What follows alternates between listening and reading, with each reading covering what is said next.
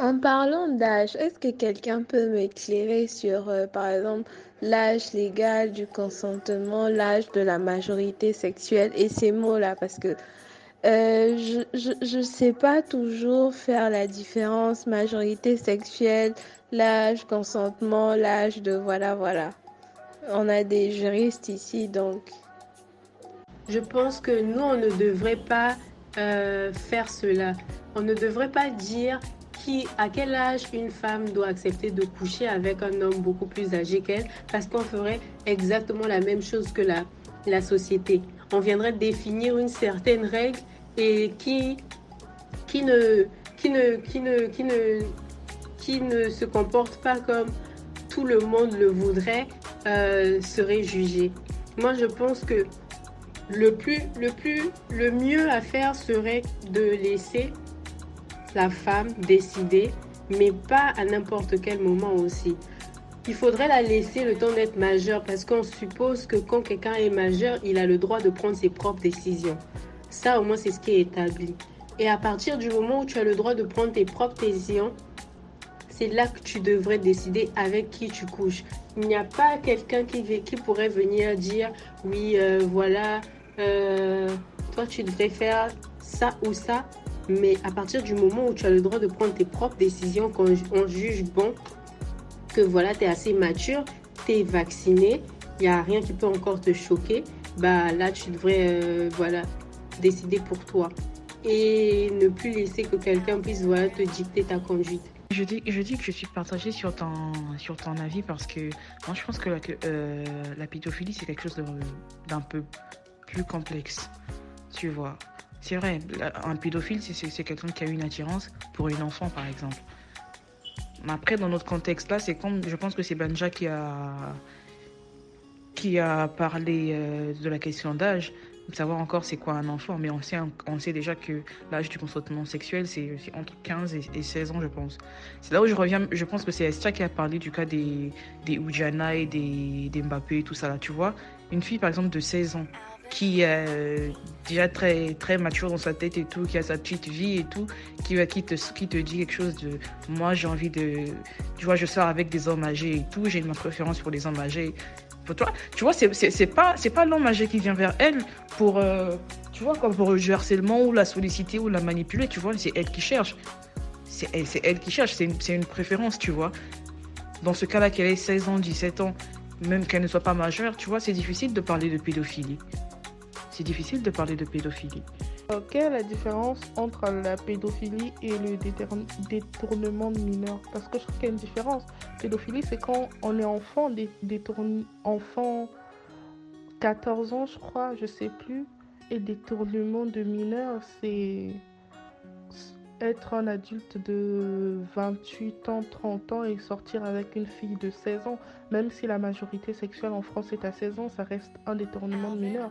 Si le parent porte plainte, la personne va être arrêtée, je crois. Tenez à, à éclairer un truc sur la pédophilie, s'il vous plaît. La pédophilie, après, les gens vont me dire je suis dégueulasse peut-être, mais c'est établi, c'est le droit exactement. La pédophilie, euh, c'est question de droit, question de, de, médecine, précisément la psychiatrie. La pédophilie, un pédophile n'est attiré que par les, les moins de 10 ans.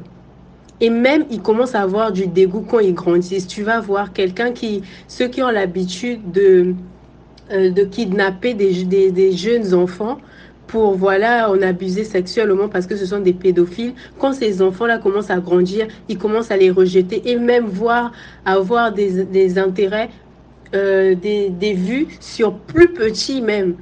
Ça, c'est la pédophilie. C'est moins de 10 ans, c'est fait, c'est comme ça. Alors, euh, quand quelqu'un a plus de 10 ans, là, la personne n'est pas pédophile. Je ne sais pas c'est quoi le mot que la société a donné à ça, mais c'est pas la pédophilie. Euh, en fait, je pense que euh, pour une fille qui a 16 ans, une fille qui est prépubère, à ce moment-là, on ne va pas parler de pédophilie parce que selon ce que je sais sur la pédophilie, c'est que la, pédophilie, c'est lorsqu'on est attiré par des personnes prépubères.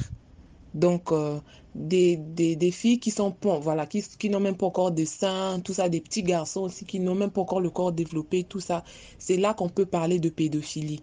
Mais euh, au niveau de euh, disons, euh, par rapport au consentement, quand on considère qu'une personne est encore trop petite pour donner son consentement, on appelle ça viol tout simplement. Parce que c'est vrai, tu peux dire que la fille va vers l'homme âgé, mais imaginons aussi notre âge. C'est pour ça que je reviens toujours à la notion de, de minorité. Imaginons notre âge à 16 ans. Est-ce qu'à 16 ans, on avait la même maturité qu'aujourd'hui? Est-ce qu'à 16 ans, on peut se poser et dire j'ai choisi cet homme de 50 ans pour le meilleur et pour le pire? Je vais te raconter une histoire. Une histoire qui va vraiment... Euh, tu me donneras ton avis par, rapport à cette histoire. Il y avait une jeune fille, elle avait 15 ans. Elle s'est retrouvée euh, à Pointe-Noire sur la plage. Elle vivait au centre-ville, un peu, disons, pas trop loin de là où elle était. Elle a préféré faire euh, des marches, aller jusqu'au fin fond de la plage, là où il n'y avait personne. Elle a rencontré un jeune homme. Disons, à son âge, c'était un tonton. Elle a rencontré un tonton. Un tonton qui l'a. Euh, le tonton l'a convaincu, disons, qu'il y avait un homme blanc qui voulait d'elle, euh, il allait peut-être euh, lui donner de l'argent et tout. La fille n'a pas voulu. Et elle était seule, abandonnée à elle-même, là où il y avait personne. Du coup, quand elle a refusé, elle prenait maintenant, elle prenait maintenant là où et elle a continué son chemin. Le jeune là, il l'a suivi jusqu'à un moment, à un endroit où, même si tu criais, personne devait écouter. Le garçon l'a violé et il l'a laissé là il est parti. Dis-moi, à qui la faute? Pourquoi elle n'était pas restée là où il y avait des gens? Au fait, sur ce point, je te dis, c'est pas seulement la femme. En fait, euh, de, en fait c'est partagé. C'est pas seulement à la fille et tout, c'est partagé. Moi, je me dis simplement que nous aussi, nous devons prendre nos responsabilités, nous éviter des choses euh, où euh, ça devait pas arriver. Ça, arrive parce que tu t'es retrouvé comme ça. Oui, je nous pointe du doigt parce que je me, dis tout d'abord, c'est à nous d'abord de se battre avant de pointer du doigt les hommes. Sinon, les hommes, nous le savons tous, les hommes sont des vulgaires. Les hommes, quand ils te voient habillé, ils pensent, ils te voient déjà déshabillé. Au fait, imagine, non, déshabillé, au fait, sans habit, comment elle va se retrouver et tout, tu vois un homme, quand il, est, quand il est même au lit, là, excuse-moi d'être un peu vulgaire, quand il est même au lit, quand il est prêt à éjaculer, quand tu lui dis arrête, il ne va jamais s'arrêter, il va continuer jusqu'à ce qu'il va éjaculer. Donc c'est ça un homme. Un homme est vulgaire, un homme, c'est comme un bébé, quoi. Il ne sait rien, il, il fait juste ce qui lui plaît. Mais c'est logique que c'est de la faute du garçon. Elle, elle a dit non. Elle n'a jamais été d'accord pour ce rapport sexuel-là. Toi-même, tu l'as dit elle, a, elle a beau crier, personne ne l'aurait entendu parce qu'elle était dans un coin éloigné et tout. Donc là, à aucun moment, en écoutant du début à la fin, à aucun moment je me suis dit que c'était la faute de la fille. À aucun moment, zéro moment. Tout ça parce que c'est la, faute du garçon. Tu peux être... C'est comme le fait où... Euh, c'est comme le truc où les gens ne croient pas au viol conjugal je peux être avec toi, on est mariés, on commence à faire nos affaires. Au bout d'un moment, je dis non, j'ai plus envie. Tu m'obliges, tu m'obliges. Ça, c'est du viol. La personne peut être d'accord au début, et puis au, bout d'un moment, elle ne veut plus. Et si tu obliges avec les mots, avec les menaces, peu importe, c'est du viol. Bon, apparemment tout le monde est arrivé. On est nombreuses maintenant. La discussion, elle évolue. Nous allons passer au deuxième euh, panel qui est sur le consentement et les différents types d'accords qu'on peut donner pour un acte sexuel. Donc la première question que j'aimerais vous poser, c'est de savoir, euh, premièrement, comment est-ce que vous définissez le, viol? Avec vos mots à vous, comment est-ce que vous définissez le, le viol? Et puis, euh, la deuxième question, c'est de savoir c'est quoi le consentement pour vous et à quel moment pensez-vous euh, qu'on parle de viol? Où est, la limite? Parce que on remarque aussi que lors d'un le viol, il n'est pas seulement agressif, il n'est pas toujours violent. On se fait toujours une idée violente du viol, mais il arrive des moments où le viol se passe parfois euh, au sein des couples. Ça sera euh, l'un de nos panels qui va arriver après, mais j'aimerais savoir en fait où est-ce que vous placez la limite entre le viol et le consentement et comment vous définissez les deux? Alors, sur le deuxième panel, sur le consentement, c'est très délicat. Moi, je ne me souviens pas avoir été violée, mais je me suis retrouvée dans des situations où je n'étais pas consentante, forcément. Alors, j'aurais peut-être eu besoin de plus de temps de préparation ou encore on ne m'avait pas demandé mon avis et euh, j'ai été peut-être impuissante euh, avant de pouvoir réagir et je l'ai pris sur moi. Ça fait que je me sentais mal, mais euh, je ne l'ai pas considéré comme un viol. Je ne sais pas s'il faudrait peut-être changer la donne, s'il faudrait peut-être que je m'informe plus sur le sujet, mais euh, voilà un peu. Perso, je peux définir le viol comme une force que l'on exerce sur une personne afin qu'il y ait pénétration sexuelle vaginale, anale ou bien buccale, c'est ça? Voilà.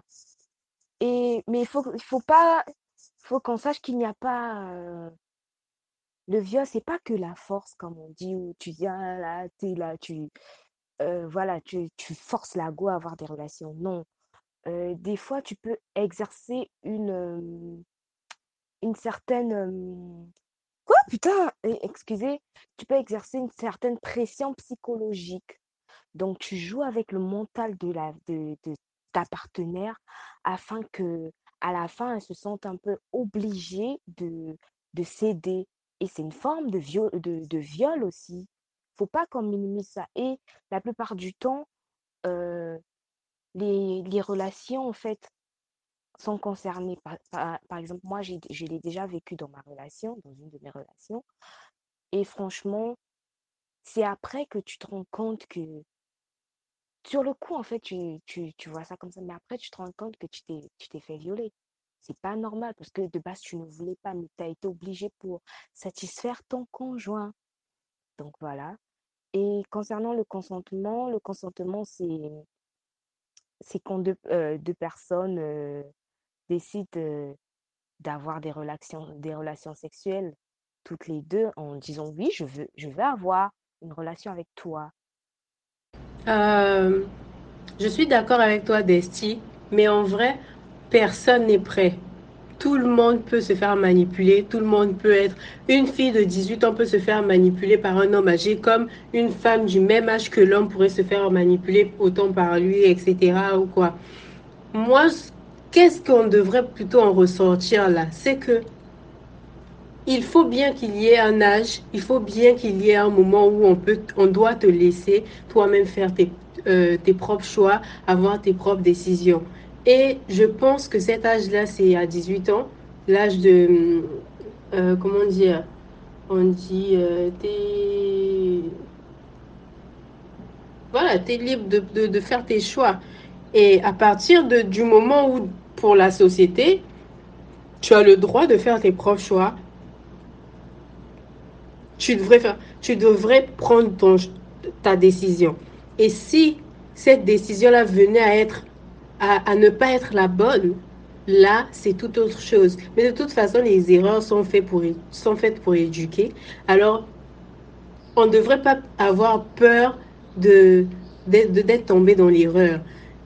C'est mieux de limiter les conséquences, oui, mais je pense que les conséquences éduquent mieux que les conseils. Ne comprenez pas ça n'a rien à voir avec la majorité sexuelle. Ça a un rapport avec le patron même euh, de la personnalité des pédophiles. Quand on a étudié le patron, on a remarqué que ces individus sont attirés par les moins de 10 ans. Tu vois? Et que même quand ces, enfants-là venaient à, à, à passer l'âge de 10 ans, il n'avait plus de l'intérêt pour ces enfants-là qui devenaient un peu plus grands. Ils étaient même dégoûtés par le fait que ces enfants-là étaient en train de grandir. Ce qui les attire, eux, ce sont les enfants. Les pédophiles, ce qui les attire, ce sont des petits enfants. Vraiment, l'âge où, voilà, tu n'as même pas la majorité sexuelle. Ça n'a rien à voir avec euh, la majorité sexuelle, non. J'ai vu un document qui disait que en France, en tout cas, euh, la pédophilie dans la loi n'existe pas. On appelle ça la pédocriminalité. Bon, là, on commence à avoir trop de chiffres. D'autres parlent de 15, 16 ans, 13 ans et tout. Est-ce qu'on peut, est-ce que quelqu'un, en fait, du domaine a vraiment euh, des, bons chiffres? Si personne n'en a, je pense qu'on qu'on va éviter euh, de, de parler de, de l'âge de majorité sexuelle ou pas et peut-être faire des recherches et voir réellement ce qu'il en est. Ce que tu dis, c'est important, Estia, parce qu'on remarque souvent qu'il y a beaucoup de situations qui arrivent où on se retrouve à dire oui, alors qu'intérieurement, c'est non. Et ça, c'est sous les, la pulsion, de, sous la pression et avec beaucoup de manipulation qu'on te transforme un non intérieur en un oui qui va peut-être sortir pour faire plaisir à l'autre. Alors j'aimerais savoir, est-ce que ça vous est déjà arrivé les filles de vous retrouver dans une situation où au fond de vous, vous savez que vous n'avez pas envie, vous ne voulez pas, mais vous vous retrouvez dans une situation où euh, on vous force carrément à accepter, à dire oui. Comment est-ce que vous vous êtes senti après? Ou qu'est-ce que vous en avez pensé sur le coup? Euh, franchement, ça c'est quand même, c'est quand même grave comme ça. Je pense que en, dans ce genre de cas, les responsabilités ne sont, jamais, ne sont pas partagées. C'est un cas où il y a une victime et un bourreau. Tout simplement. Il y a une victime et un bourreau. Et comment ça, tu me dis que les hommes, ils sont, euh, euh, je sais pas, ils, tout, tout être humain est doté d'une d'une conscience quand même. Maintenant, qu'est-ce qu'ils ont de, qu'est-ce que ces hommes-là ont de plus que nous, qui fait à ce que nous, nous sachions nous, contrôler, que nous sachions taire nos pulsions et que eux ne le peuvent pas? C'est absurde quand même.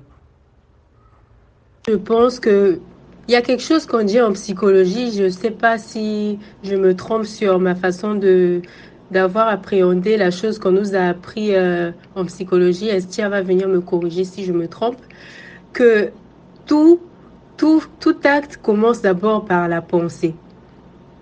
Donc, quand quelqu'un vient euh, manipuler même ta façon de penser. C'est-à-dire que tu as, dit non, il dit ah d'accord, c'est bon, euh, c'est bon, il n'y a pas de souci et tout. Mais il est insistant. À un moment, si tu es faible d'esprit, tu vas craquer. Tu vois? Il va venir tout le temps te dire. Et puis souvent, il y a un problème avec les filles, les femmes, tout le monde. On essaie nous, on a plus un comportement, je ne sais pas si pour les hommes aussi c'est pareil, mais on essaie de faire plaisir à notre partenaire. Donc toi-même, tu dis non, mais tu vas dire non, laisse-moi, voilà, euh, faire plaisir à mon partenaire. Et ça, c'est la manipulation. À partir du, du moment où tu manipules quelqu'un pour pouvoir arriver à tes fins, c'est même là, on doit aussi te condamner, tu vois. Et c'est ça justement. C'est violer déjà le droit de la personne parce que pour toi, il faut qu'on te dise toujours oui parce que je sais pas, tu es le fils de Dieu, etc. Ou je sais pas, es, voilà, toi, on te dit pas non. Deuxièmement, tu violes parce que ce qu'elle fait, elle le fait malgré elle. Donc, à partir de ce moment-là, moi, je me dis que tu peux pas être simplement fautive parce que tu as été, c'est comme euh, du chantage affectif. Tu vas voir, il y a des hommes, ils vont même venir jusqu'à te, te manipuler affectivement parce qu'il sait que voilà, toi, tu es peut-être dépendante euh, de façon affective, tu es dépendante.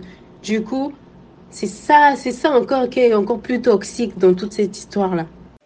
Alors, le viol pour euh, les hommes, c'est intéressant d'en parler parce que on conditionne les hommes à toujours plus de virilité.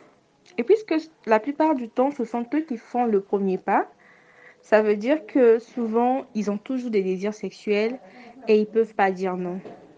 Et euh, ça, c'est faux parce que ton copain, il peut être, euh, il peut ne pas être d'accord pour un acte pour plusieurs raisons. Et euh, le forcer, dans le cas échéant, serait un viol parce que s'il ne veut pas. Donc, dans les deux cas, mais après, les gens ont beaucoup de mal avec ça parce qu'on se dit, bon, de toute façon, comment ça, il n'est pas d'accord et puis il est excité, il faudrait expliquer. Mais euh, c'est vraiment cette violence psychologique qui peut être considérée comme un viol, à mon avis. Alors, euh, j'espère que vous êtes en train de retrouver les questions facilement et prenez vraiment le temps de répondre euh, aux questions précédentes pour qu'on ait du contenu à, rajouter après. Bon, on va passer au troisième panel et on va parler de l'impact de la pornographie sur notre vision du sexe et notre opinion sur le viol. Euh, J'aimerais vous demander comment est-ce que vous pensez que la pornographie affecte notre sexualité? Et est-ce que vous pensez que certains films porno font la promotion du viol ou normalisent les violences sur les femmes? Quel est votre avis là-dessus? Euh, Sur la pornographie, je trouve que c'est néfaste en fait, surtout chez les adolescents. C'est vraiment pas bien pour eux parce que, euh, par exemple, on se retrouve avec des adultes qui pensent, bon, c'est pas, pas, qui pensent que par exemple, euh, les seins qui, qui sont un peu tombants, qui sont gros donc tombants, c'est normal qui pensent que c'est pas normal parce que euh, eux, ils ont l'habitude de voir des femmes siliconées et tout. Ils ont cette perception euh, très très nocive de la sexualité. Ils pensent qu'une bonne relation sexuelle doit faire une heure de temps ou deux heures de temps parce qu'ils le suivent dans des films. Alors que, euh, bah non, c'est pas une heure, c'est pas deux heures. Donc, moi, je trouve que c'est pas bon. Surtout, euh, pour des adolescents, encore des adultes, peut-être que ça cherche à pimenter sa vie ou quoi, mais chez les adolescents, c'est n'importe quoi. Je pense que la pornographie donne une mauvaise image de ce qu'est l'acte sexuel, parce que tout ce qui est pornographie, c'est ce qui est vendeur, donc forcément, il y a le travail à côté euh, de l'image de la fille parfaite, euh, belle, bonne, siliconée, avec les petites lèvres et les grandes lèvres bien rosies euh, parce qu'ils ont fait du maquillage même là-bas, du mec super viril avec son appareil génital bien en forme, enfin costaud ou grand, gros, peu, importe. Et en fait, ça fait que pour un jeune homme qui n'a pas encore fait l'acte sexuel et et dans euh, les prémices en fait de sa sexualité commence par voir ce genre de vidéo a une image tronquée de ce qu'est vraiment le sexe et l'acte sexuel. Et donc il se dit que pour lui le sexe c'est la performance. Pour lui, euh, le sexe, généralement, pour que ce soit vendeur, les acteurs, en fait, sont dans des... Enfin, ils, euh, ils sont dans des scénarios, voilà. Et c'est à coup de tu tapes la fesse de la fille, euh, me note et tout. Et en fait, pour lui, vraiment, le secte, c'est ça. Et ça, ça tronque tout à fait euh, leur espérance. C'est soit ils, vont commencer à faire justement ce genre de gestes avec les filles avec qui ils vont commencer euh, ou ils vont avoir leur acte sexuel, ou soit ils vont commencer à avoir une se mettre trop de pression, voilà une trop forte pression de se dire est-ce que je vais être à la hauteur et tout. Et donc, effectivement, ça perturbe en fait. Mais je pense que les jeunes ne sont pas vraiment conscients de ça. Euh, je vais répondre à ta question d'Esti. Tu demandes l'impact de la pornographie sur notre vision de la sexualité aujourd'hui et si la pornographie fait l'apologie du viol. Évidemment que la pornographie déforme la, réalité. Évidemment que la pornographie fait l'apologie du viol. Euh, et aussi, notre pornographie, disons la classique qu'on a connue, qu'on connaît, c'est une pornographie qui est orientée sur le plaisir masculin. Bah, en fait, j'ai l'impression que ce sont les fantasmes des hommes ou encore les, la façon dont les hommes nous voient, en fait. C'est de cette façon-là qu'est faite la pornographie. Et la pornographie, en fait, est faite pour exciter les hommes. À la base, c'est ça. C'est un produit qui est fait pour les hommes. Et euh, c'est ça qui est dommage parce que on ne, on ne montre pas assez que euh, un rapport sexuel, c'est pas faire 40 minutes ensemble au lit. Un rapport sexuel, c'est pas secouer la personne dans tous les sens. C'est prendre du plaisir tous les deux. Et dans, dans la pornographie, c'est vraiment trop. Parfois, c'est trop mécanique. Parfois, c'est trop lent. Parfois, on est là en train de faire euh, la promotion des gros zizi alors qu'on n'a pas forcément besoin de gros zizi. Euh, en plus de ça, dans certains films porno, tu vois bien que la fille n'est pas d'accord. Mais c'est joué de, telle sorte que la personne, euh, voilà, à la fin, la personne a l'air d'accord ou elle finit par prendre du plaisir à ça quand l'enfant, un, une personne ne connaît pas encore comment ça se passe en matière de sexualité, lui pense que les femmes finiront par aimer ça. Et c'est ça aussi qui crée des violeurs dans notre société parce qu'ils regardent des films porno et ils pensent que la sexualité doit se passer comme ce qui se passe dans les films porno. Bah, moi, j'aurais juste à dire que la pornographie, certes, c'est vrai, c'est une plaie, mais étant donné que dans beaucoup de sociétés, le sexe est tabou, euh, parfois la pornographie peut être considérée comme une sorte, un, un, moyen en fait pour éduquer les gens sexuellement.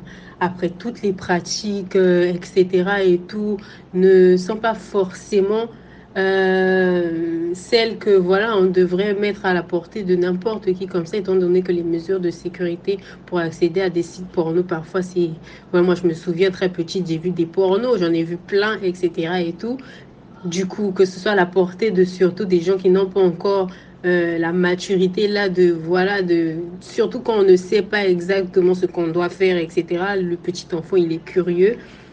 Et justement à ce moment là ce n'est qu'à ce moment là que voilà euh, la pornographie serait peut-être un fléau.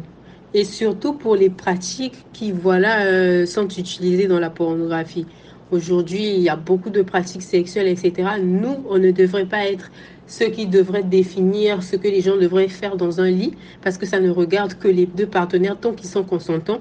Mais je pense que ça influence quand voilà, tu ne sais pas, en fait, tu n'es pas orienté sexuellement, surtout quand tu es dans un milieu où l'éducation sexuelle est un tabou, que tu tombes sur certaines pratiques sexuelles et que tu te dises que voilà, c'est bien, alors que peut-être tu aurais pu voir autre chose qui peut-être t'aurait intéressé, c'est là que ce serait un problème. Sinon, la pornographie en elle-même, euh, voilà, il y, a, beaucoup d'avantages de tout ça. Je ne sais pas de film porno pour les gens qui vont écouter. En tout cas, euh, la pornographie infantile, ça, c'est vraiment un gros, un gros, gros, gros fléau. Je me rappelle, euh, je, je savais même pas qu'il y avait des vidéos porno avec des enfants. La première fois que je l'ai su, c'est toujours sur Twitter. J'apprends toujours ce qu'il y a de voilà sur Twitter. Et il y avait il y avait une personne qui demandait de signaler euh, des pages où il, il y avait de la pornographie infantile. Mais c'est horrible en fait, des enfants des enfants quand voilà, on met en scène et t'as des vieux qui viennent faire des commentaires. Mais je, je sais pas, ça, ça, ça m'a limite donné la chair de poule. Sérieux, qui fait ça?